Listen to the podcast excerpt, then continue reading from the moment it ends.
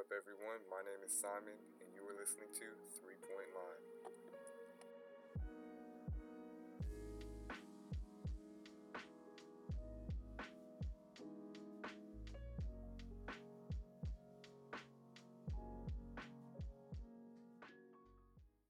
Alright, what is up, everyone? Today we are going to be talking about the Milwaukee Bucks playing the Brooklyn Nets in the second round.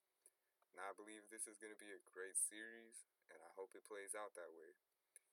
So, we're just going to be touching on a couple keys to the series, the keys to success for both of these teams. And yeah, let's just kick it off with the Milwaukee Bucks. Okay, so firstly for the Bucks, Giannis is just going to have to be playing out of his mind this series. Simply to put it, the Brooklyn Nets are clearly clearly the favorites to win against the Bucks. They have three superstar talents on their team. So yeah, Giannis is just gonna have to really come up big if the Bucks have any hopes of making it through this series.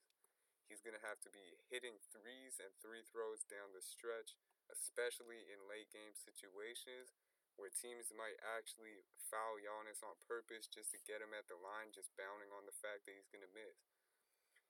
And secondly, he's going to have to use that defensive ability. He's going to have to make a lot of trouble for Kevin Durant. The unicorn that is Kevin Durant, one of one of the hardest guys probably in NBA history to guard. Giannis is just going to have to make it as hard on him as he can. And then getting his teammates involved. Giannis has one of the biggest gravities in the NBA right now, which means a lot of people are focused on him. When he's charging through the lane, people will drop off for help help defense and it's going to be on him to kick it out to the corner, kick it out to the top of the key, and just hit that open teammate for a good look. Okay, next let's talk about Khris Middleton and Jrue Holiday.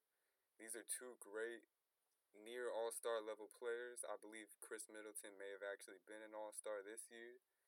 But yeah, these two guys are going to have to be playing great on the offensive end, really trying to keep up with the Brooklyn Nets going blow for blow with them. So they're going to have to come up big offensively, but also defensively. These two guys are going to have to be guarding probably Kyrie Irving and James Harden.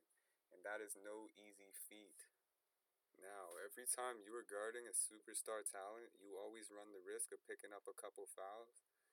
But when you are guarding James Harden, you run the risk of fouling out that game so quickly or spending half of your game sitting on the bench because you've already picked up four fouls and it's only the first half. So that's something that Middleton and Holiday are really going to have to look out for. They're really going to have to watch that, play disciplined defense, but not let Harden or Kyrie get going. Okay, next up. With Giannis lacking any sort of consistent jump shot, that really makes him almost a liability in endgame situations at times. So I think it's really going to be uh it's going to be a lot on Khris Middleton because he's going to be their go-to guy that's going to have to take big shots. He's going to have to hit clutch free throws down the stretch. Middleton's really going to have to be their closer because I just don't know if you can put all of that weight on Giannis. Yeah, Giannis will probably bully his way to the paint, get a couple buckets, couple timely stops, but in terms of hitting big shots, big pull up shots, that's going to be on Jrue Holiday or Khris Middleton. And as for the rest of the Milwaukee Bucks, they're just going to have to keep doing what they've been doing for the past couple years. And that is shoot threes and play defense. So yeah, they're just going to have to keep jacking up threes and getting stops because that is what they're good at. Okay, and last but certainly not least is who's going to be on Giannis Antetokounmpo? Hey, I actually did pretty good there.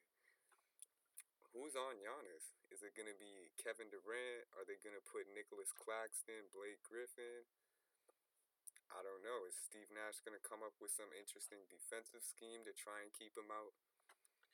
But yeah, it's a big question mark for me because looking up and down the Brooklyn roster, I don't see anyone that I think could have could effectively guard Giannis because he's just a beast in the paint. In transition, back to the basket, he's just a menace. So, yeah, I want to see how that plays out. All right, now let's look at the keys to success for the Brooklyn Nets. So, first and foremost, I think all their superstar players are going to have to stay healthy. You look at these three guys Kevin Durant, Kyrie Irving, James Harden. They all battled with injuries throughout the year. They spent time resting in hopes they'd all be ready to go for the playoffs. And yeah, they just played the first round together and they all looked good. But I mean, you never know what could happen. The playoffs are tough players get injured. And yeah, I think if they can avoid that, they've really got a very good chance to win a championship this year. But who knows? You look at Kyrie Irving, Kevin Durant, both of these guys uh got injured in past playoff series, which pretty much foiled their chances at a ring that year. So who knows? We'll just have to see how this plays out. All right, next item up stopping Milwaukee's offense. Now, the Brooklyn Nets are one of the best offensive teams in the league, but so is Milwaukee. Milwaukee is a very solid offensive team. They got a lot of guys that can score coming off the bench. They got a lot of guys that can shoot. Yeah, they're just a force to be reckoned with. And then if you look at their defense, Milwaukee has one of the best defenses as well. So if Milwaukee's defense can slow down Brooklyn's offense enough that they can match or put up more points than Brooklyn, then that's going to be a problem. Okay, and lastly for the Brooklyn Nets, all of their superstars can't disappear. Not that I'm saying that this is likely. This one's definitely a long shot. Because these guys, I wouldn't say any of them are known for disappearing in the playoffs. In fact, I would say actually they're all quite good playoff performers. But there is always the chance. A lot of players have bad games, bad series. And I just don't think it can happen here.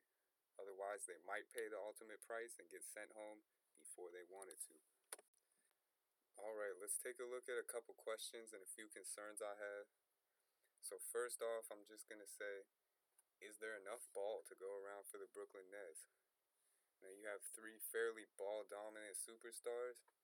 How's that going to work out?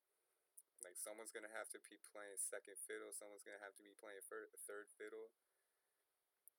How's that going to work out? I really don't know. It's interesting because we haven't got to see these guys really play together all that much. Yeah, we saw them play against the shorthanded Celtics in the first round, and they looked pretty great, but Milwaukee is definitely a tougher team defensively than Boston. And yeah, I mean, just because it did work, is it going to continue to keep working? Like, you can only be so great to a certain point.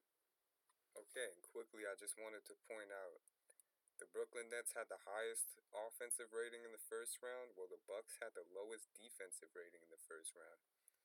So I think it's going to be interesting to see how that contrasts out. Is Brooklyn's offense going to overpower Milwaukee's defense or vice versa?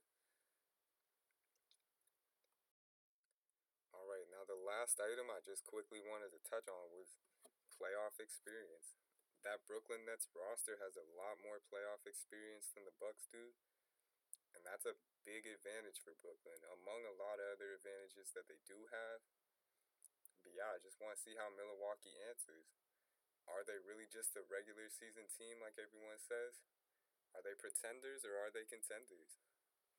Let's see. And that will just about do it, ladies and gentlemen. I hope you enjoyed listening.